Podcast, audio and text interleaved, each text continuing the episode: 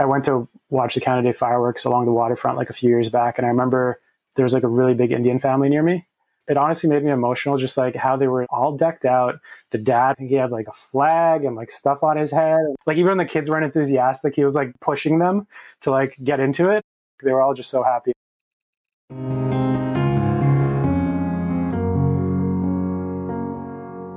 This is episode four. We're starting our episode a little differently today.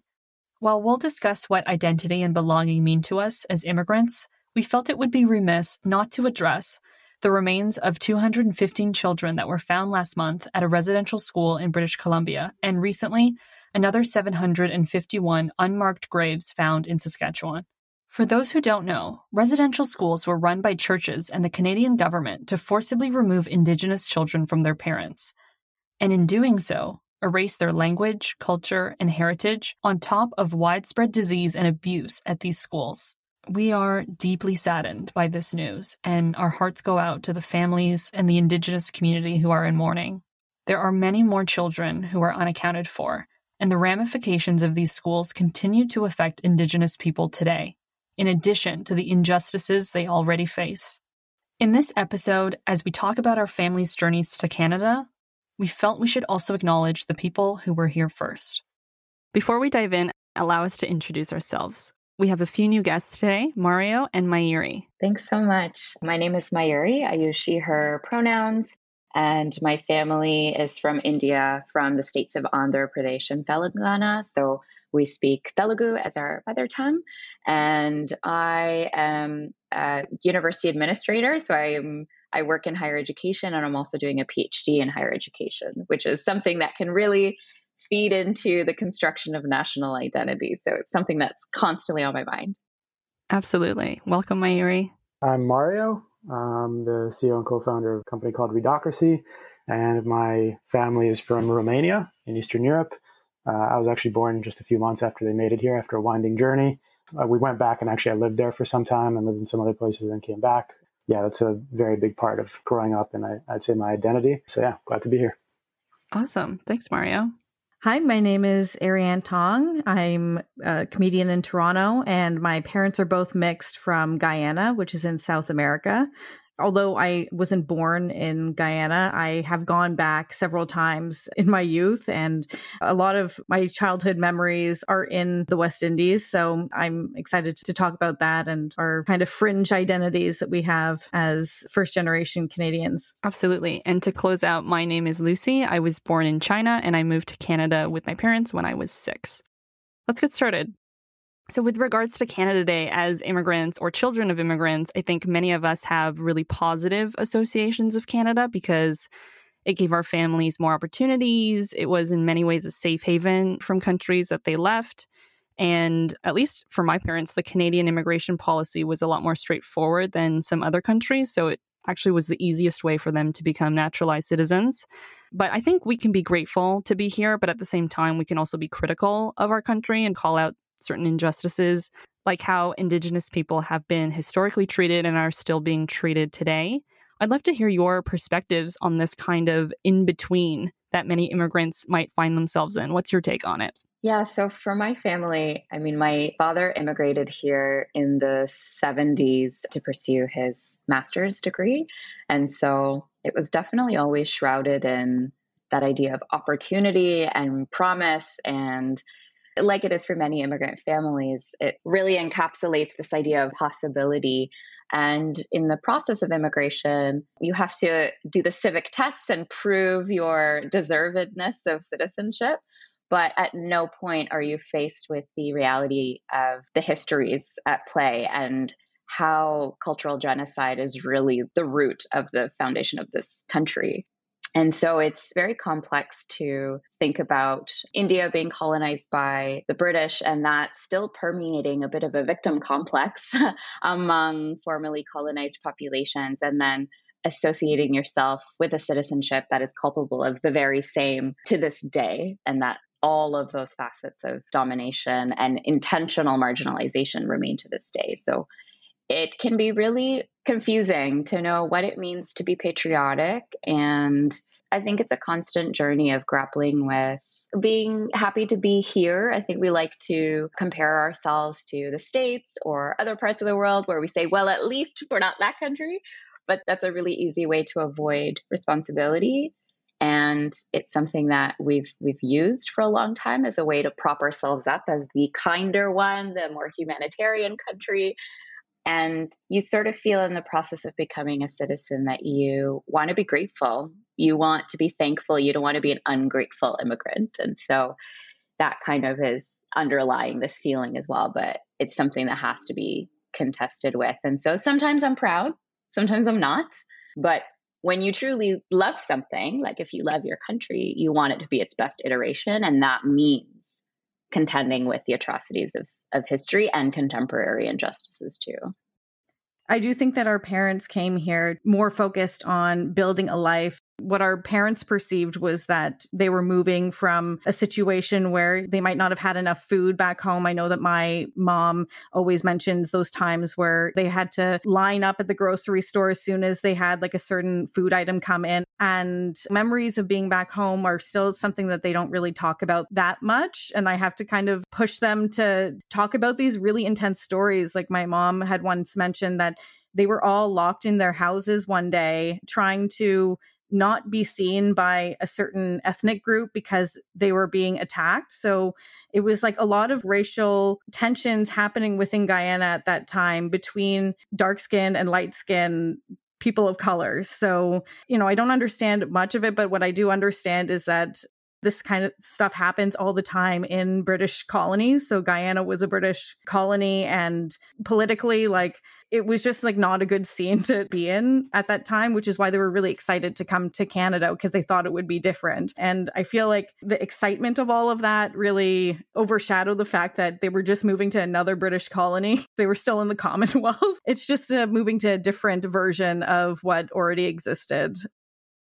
I think for a lot of immigrants coming here, it was so much more inclusive and thoughtful than anywhere they were coming from. And so I think it becomes difficult to criticize that because you actually appreciate it a lot. But it's interesting because it almost feels like here, if you have the, it's odd to say, but like the privilege of being an immigrant, you exist within a bubble which does represent all these good things. But if you happen to be on the outside of that bubble, then you're back into like things that are almost equivalent to what you would have in like colonies everywhere. Yeah, that's something I wanted to kind of add to as well is that idea of being both marginalized and privileged at the same time, because I think we're really brought up with the notion that those are two opposing realities and that there's kind of no dialogue between those two identities. It can be difficult to like break that binary because we've been almost taught to exist in that binary. So that's something that is complicated when you think about your identity in these two ways. And then also just thinking about who, as immigrants and as citizens of Canada, like who are we truly accountable to? And that's something that you have this government of Canada that's afforded you this quote unquote privilege of citizenship and the power that comes with it. But are we accountable only to the state that's offered us this privilege or the stewards of the land that have been here since the beginning, right? Or to our communities that, that are here and to our fellow immigrants. For me, it's always this question of like, who do I owe things to? Who am I actually accountable to with at the end of the day? Yeah, that's a very deep question. With a lot that's been happening this year, you know, a lot of anti Asian hate, Islamophobia. I mean, we all heard about what happened in London, Ontario recently when four Muslim people were killed just because they were Muslim anti Semitism, the Black Lives Matter movement, we're all really reflecting on that and realizing how deep of an issue this is. And a lot of times people will say, like, well, this isn't Canada. You know, maybe in the US, Mayuri, you kind of mentioned this before as well. Like, we think of it happening in other countries, but when it happens in our country, it's weird to grapple with that. And what's crazy is Vancouver had the highest increase in anti-Asian hate in North America. It was an increase of 717%. So this is happening here. It's happening in our country as well. You know, we are just as culpable of it as in the US or other countries. And I think it ties back to what we were saying before, like as Canadians, where we have this really rosy picture of our country and we're super proud of being Canadian. And, and maybe that is just really good PR, but it's kind of hard to digest sometimes that, yeah, this is our country. This is our Canada. And it's unfortunate that people here still don't feel safe. Yeah, I, I agree with everything that's been said. It's absolutely been a fact from the founding of Canada till now. And it's not individual acts, although that's how it's been manifesting, but it's like we have structures of exclusion and marginalization or structures that were built to prioritize certain populations over others. And that is how the US was built and that's how Canada was built. So this shouldn't actually be surprising. Even when we heard the unfortunate tragedy of the 215 children being found, I I didn't understand people's shock because we know this, we know this history, and we really need to face it head on. So I absolutely agree with that. And I think for a lot of people, it's a process of unlearning. Like we talked a lot about our own relationship with being Canadian and some of the rosy depiction that we got from our parents in terms of being grateful. And it's been internalized to a certain degree. And it's normal to want to defend something when you feel like it's being attacked. And you're like, no, this is the place that gave my family a home and it's given me so many things. But we have so much that we have to untie from that connection and to really look critically at our own actions within this tube. I honestly carry a fair bit of shame that in many ways I was an instrument of assimilation as well as a kid. Like I wanted my parents to be more white in public. I wanted them to speak English. I didn't want them to wear traditional clothes. I don't want them to speak our language. All of these things, somehow, through our education system, through cultural upbringing, whatever it was, whether explicit or implicit, this society here made me clearly aware of what normal was and what normal wasn't. And I'm aware of the ways in which I too was an agent of that as a kid. Now I know I was innocent in many ways and I was sort of constructed to be that way.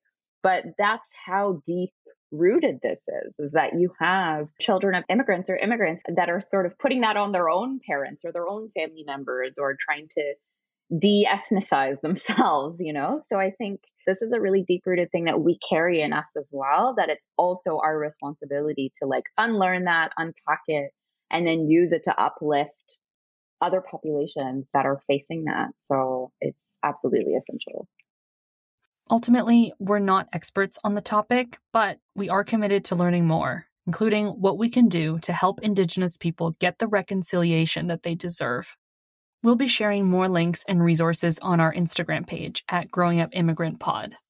Shifting gears a little bit, I know we talked about our parents' journeys and, and our journeys to Canada. I'd love to hear what your experience was like and why your parents picked Canada my parents came to Canada to escape the political tensions that were happening in Guyana at the time. And there were also different incentives to come to Canada. But also, I mean, it was different for, I guess, different communities. Like where you ended up depended on where you knew the most people. So it was basically either New York or Toronto and my parents knew more people in Scarborough. So they moved to Scarborough. And from what I gleaned from their experience coming here was mostly they didn't come here with anything. My dad didn't come here with any money whatsoever. They built based on their whole community. So they found an apartment. My dad found a job really quickly fixing cars, and the whole community came together. You basically outfitted your apartment from what other people had discarded and stuff. They have positive memories from that time. I think that since they moved to Canada, they always made sure to remind us how grateful we should be to be here. I definitely had a lot to be grateful for, so I've been told. There's a lot of, that resonates there for me as well. It's the decision to come was really motivated by primarily by education. So my dad's desire to pursue further learning and then there were these sort of narratives around Canada. And now that I reflect on it, I have no idea where they came from. But there was this idea that Canada was just nicer, that you would be more accepted, life would be a little bit easier. Yeah, I don't know if Canada just had really good PR at the time or what was happening, but their recruitment strategy was pretty effective because that narrative was very much in my dad's head.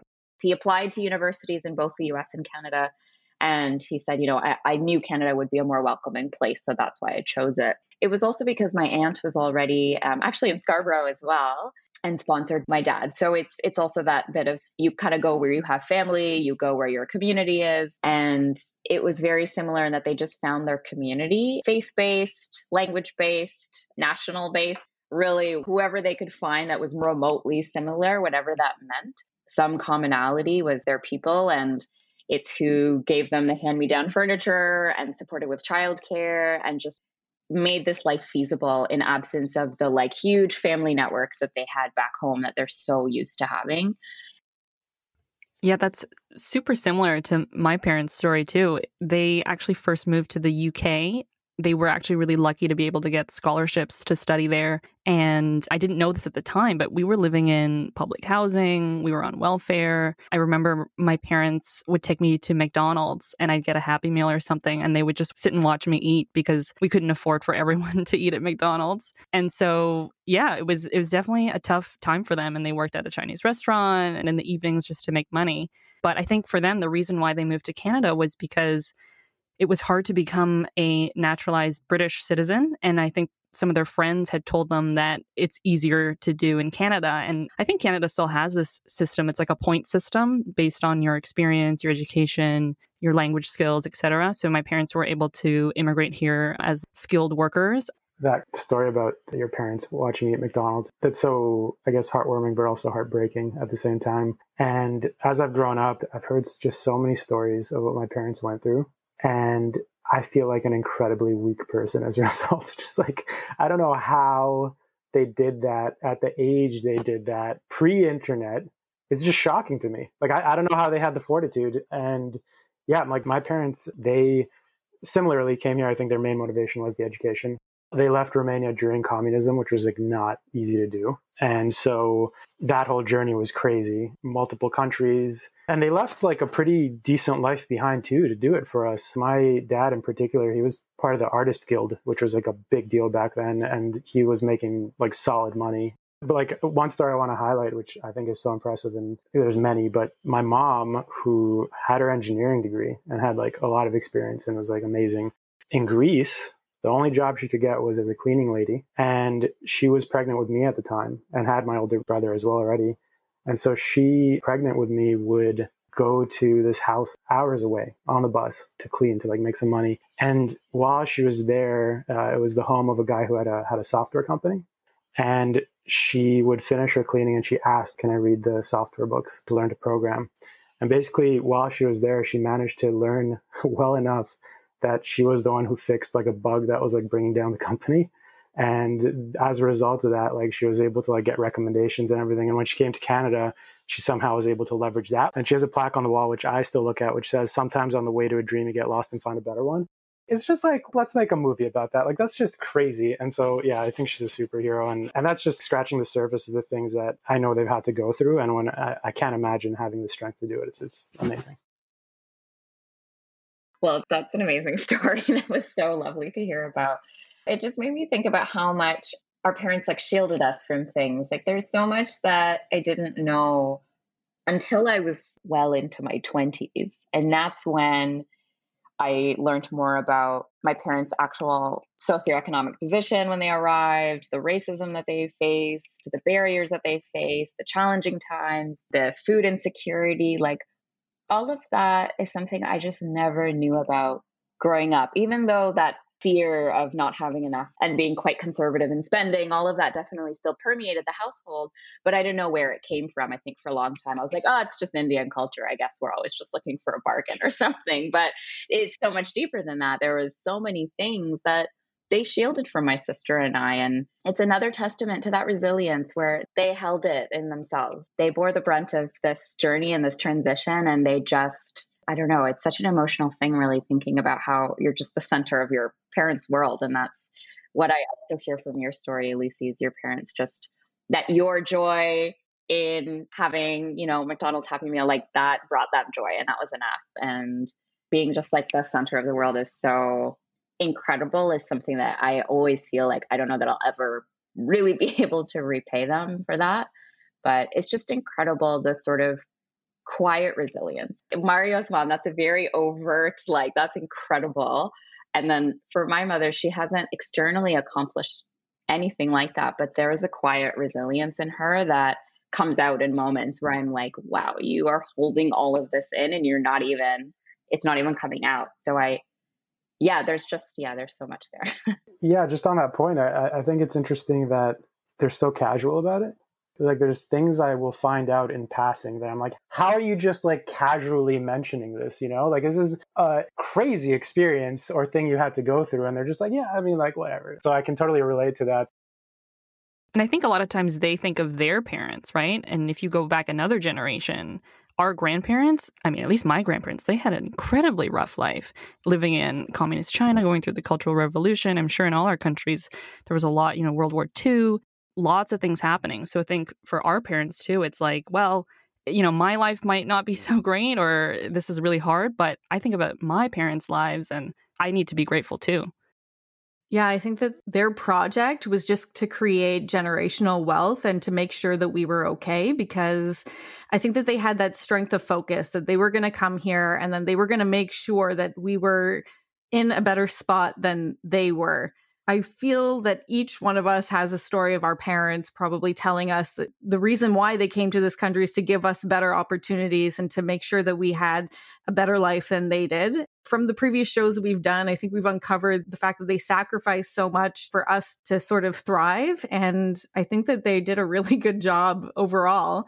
But yeah, just creating that generational wealth of like they started something by coming here. And I think that we're like going to be taking the baton very soon. And it's really amazing what they accomplished in this lifetime. My parents didn't have any like accolades or whatnot, but I think that buying a house when they did at the right time and being able to pay that off and like having that be their investment, I really have to tip my hat to these parents. When was the first time you noticed that you had multiple cultural identities? I'll give an example. I remember I had a sleepover at a friend's house, and first of all, just being able to go to a sleepover was a huge thing. Like, it took a lot of me persuading my mom to let me go.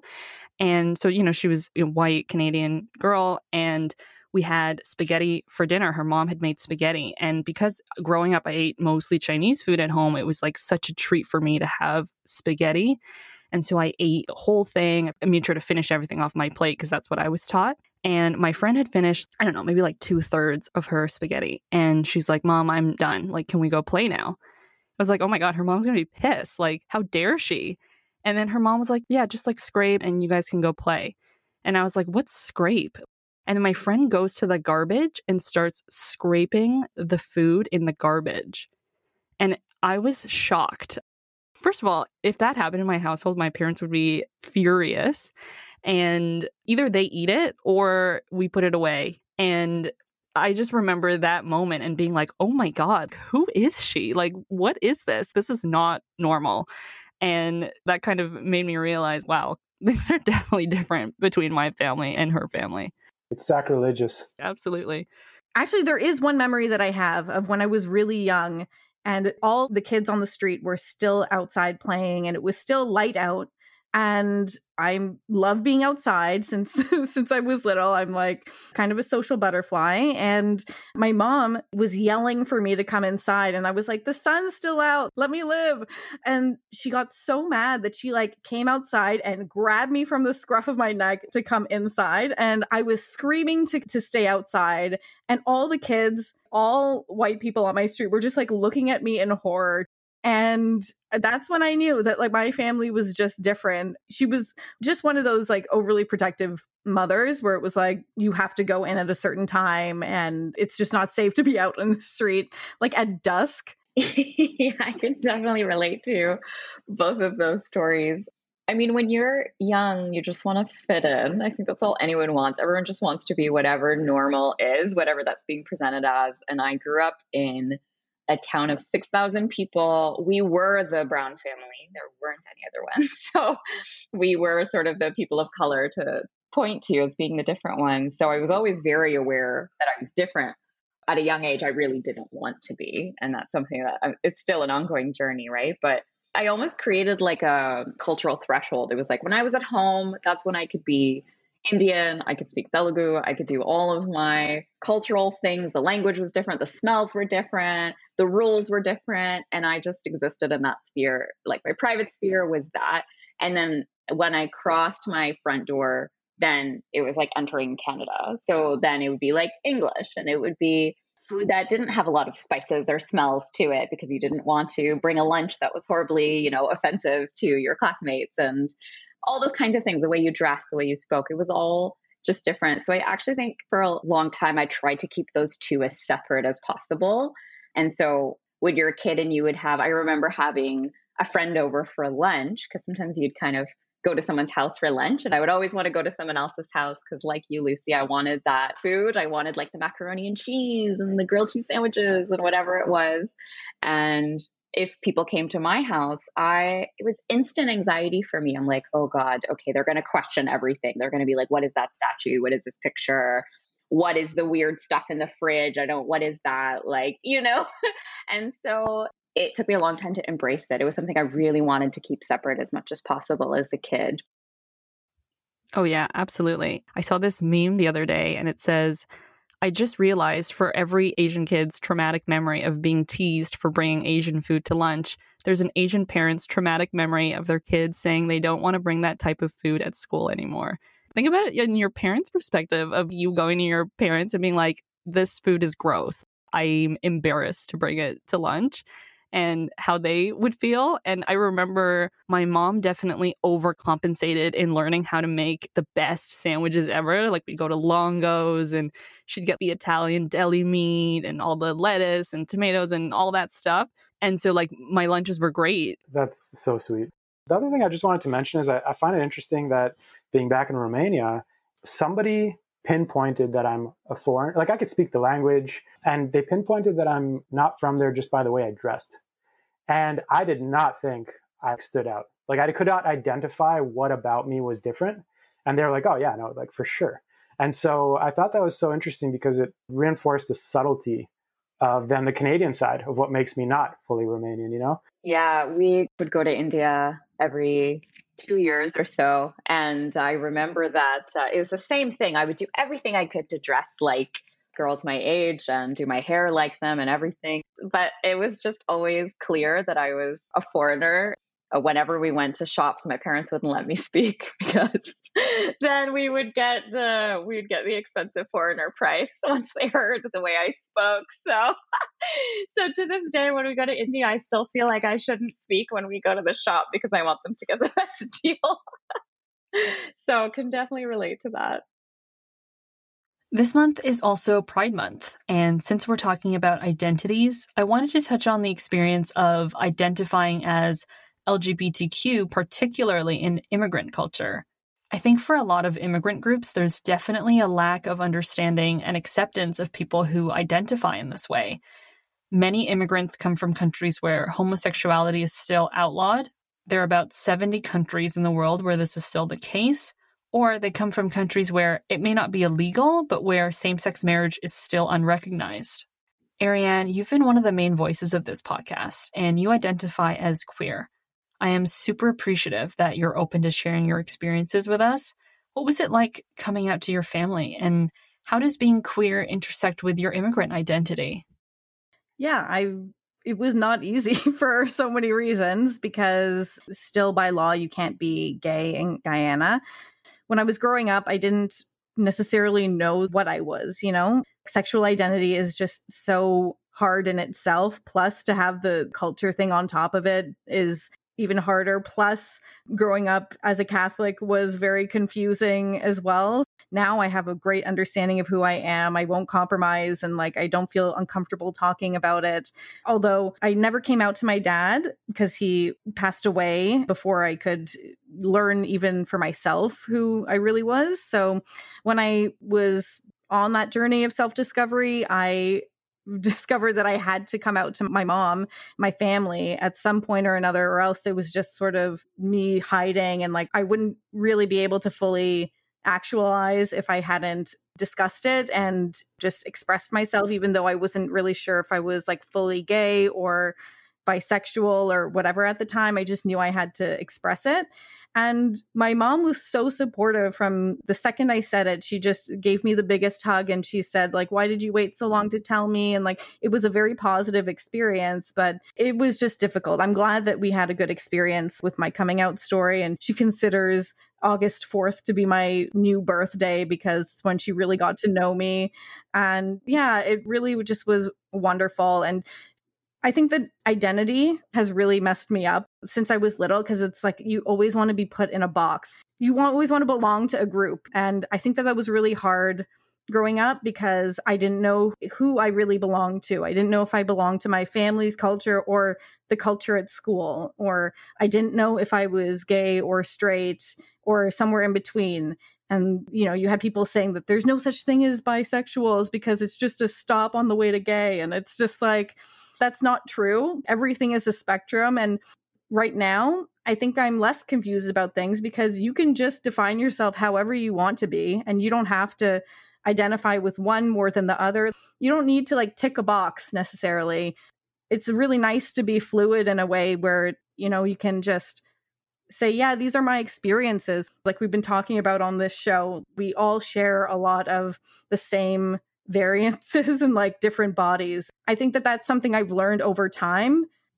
Yeah, and I think it is so moving to hear about your mom's, you know, reaction and how she was so supportive and you know, obviously that's not the case for a lot of people, but I think the more we share those stories and the more we share the positive and the negative, it helps people who are maybe in the same position as you, maybe five, ten years ago, to feel more comfortable to tell their story. I totally agree with that because ever since I saw her reaction, I really wasn't expecting her to react that way. And I was moved because I have known this woman at her worst.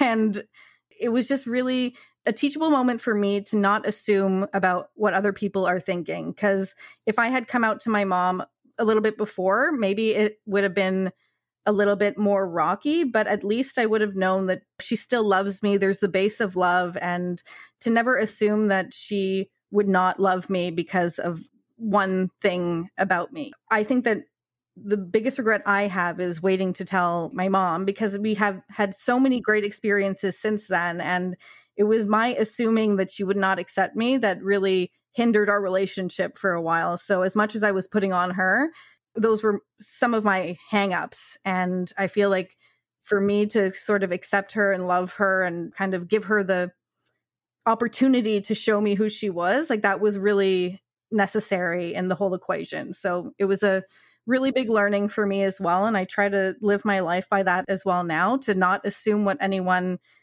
is going to react, to just kind of put it in their court and then they will show me who they are. And then we'll either get along or we won't at first and maybe they'll have room to grow. I wanted to close out and ask you guys what does being Canadian mean to you? I do feel like being Canadian does give me the freedom and the privilege of voting and speaking out against the government, free speech, all of this stuff, which in China obviously is not the case. You can't do any of that. And I became a Canadian citizen when I was in grade six my parents, being Chinese parents, they didn't allow me to go to my own citizenship ceremony because it was in the afternoon on a weekday. And so they didn't want me to miss even an afternoon of school. So I never got to go. But I actually attended a public citizenship ceremony a few years ago, and it was so moving to me just to see all these people. And I'm sure they all have their stories of how far they've come and, and what they had to overcome to get to that point. And for me, the biggest thing is every time I do something like I vote or perform any kind of civic duty, it's it's always really moving to me. Like I always get really emotional because I know that if my parents hadn't left, I wouldn't be able to do that. I'm getting emotional just talking about it, but that's like a really profound thing for me is to kind of have that freedom. Yeah, I think it's going to maybe sound like a really simple one, but we have an incredibly powerful passport and I've been able to work all over the world as a result of that. And it is absolutely like a tremendous privilege that I am really grateful for. I've just been able to pursue, I've been able to be incredibly selfish, frankly. Like we talked about our parents and how much they did for us and how much their dreams were for us to be able to dream. And I've been able to live that out. It's just been the access to opportunities and being received a certain way in different parts of the world, frankly. When you tell people you're Canadian, when you travel or live somewhere else, they do treat you differently. And there's all these privileges that absolutely come with being Canadian. And I still, I have a profound love for it. When I'm away from home, I, all I want is for people to send me like poutine and maple syrup and ketchup chips and all the stuff that you can't get elsewhere. And all these things are wrapped up. And that's what makes your relationship with your country so complex, I think. yeah, uh, that's perfect segue to a couple of things I wanted to mention. One, one is yeah, like the glow, the halo that comes with being Canadian when you're abroad. But for me, it was particularly poignant because coming from Romania, there's um, for a variety of reasons a pretty big stigma and in some cases hatred of Romanians in Western Europe. And so when I was living in Paris, it made a huge, huge difference being able to say I was Canadian or Romanian. And there were cases where the, the conversation would be so fun and lighthearted when they were thinking of me as Canadian. And then when it found out that I was actually Romanian background, it suddenly turned cold or they would stop talking to me. to experience that firsthand is, is pretty powerful and to know what that's like. And so, yeah, being able to just switch and like focus on the Canadian side and have that like backup card is like a huge privilege. And then I think also the comfort and appreciation for multiculturalism. I think that's a strength and also just makes life richer. And I've been hopping back and forth to Romania more. I get there and I'm, it takes me a while to get comfortable with how homogenous it is. And I feel like weird. I feel like, where is everybody? I'm grateful and proud of the fact that that's how I think. And like, that's what I'm looking for. The things we do and the way we live and, and the, the cultures and the food and the things you learn from your friends growing up is just something I'm, I'm really proud about. And the last thing I just wanted to say on that point of being an immigrant and having these multiple identities is that it can be a superpower to have multiple identities and cultural references and knowledge because the way I think about it, if you just have one, that's like your one data point. But like if you have multiple cultures you're identifying with, it's almost like you can start triangulating. You get a third piece of data and you're like, oh my God, but I can see it from these two different perspectives. And so suddenly I have a, such a richer viewpoint on things. And I think that is honestly a superpower, especially in today's world. Um, and it's something to like really, I think, be proud of and be grateful for. I love that. Yeah, I think that one of the things I'm most proud of is to live in a country that I don't feel any fear going out on the street, being with my partner. We are free to be married. We're free to express ourselves. We're free to be in love in public. And many places in the world aren't like that. So I, as a queer individual, I, I am very proud for that. What I really do love is every single time I've gone away for an extended period of time and come back, I feel like I appreciate Canada a little bit more. I feel a sense of hope every time I come back home, which is a really nice feeling to have. So I feel like even though Canada does have its issues and we're working through them, I really do feel a sense of pride every time I come home and I know that I feel protected and I feel like I am free to be who I am we hope you enjoyed episode 4. Growing up immigrant, we definitely had to balance two or more identities, sometimes feeling like we belonged more in one or the other, or sometimes feeling like we didn't belong anywhere. That's only natural. I think we can all say we are proud to be Canadian and proud of our various identities. However, we can be proud of our country and what it offers us while also being critical of the injustices. By calling out the problems will only make this country even better for future generations, whether for Indigenous people, new immigrants, and all Canadians. On this Canada Day, we wish you a day of reflection, learning, and belonging. Thank you for listening to this episode of Growing Up Immigrant. Subscribe to our podcast on Apple Podcasts, Spotify, or wherever you get your podcasts. Be sure to connect with us at Growing Up Immigrant Pod on Instagram and at Grow Up Immigrant on Twitter. See you next time.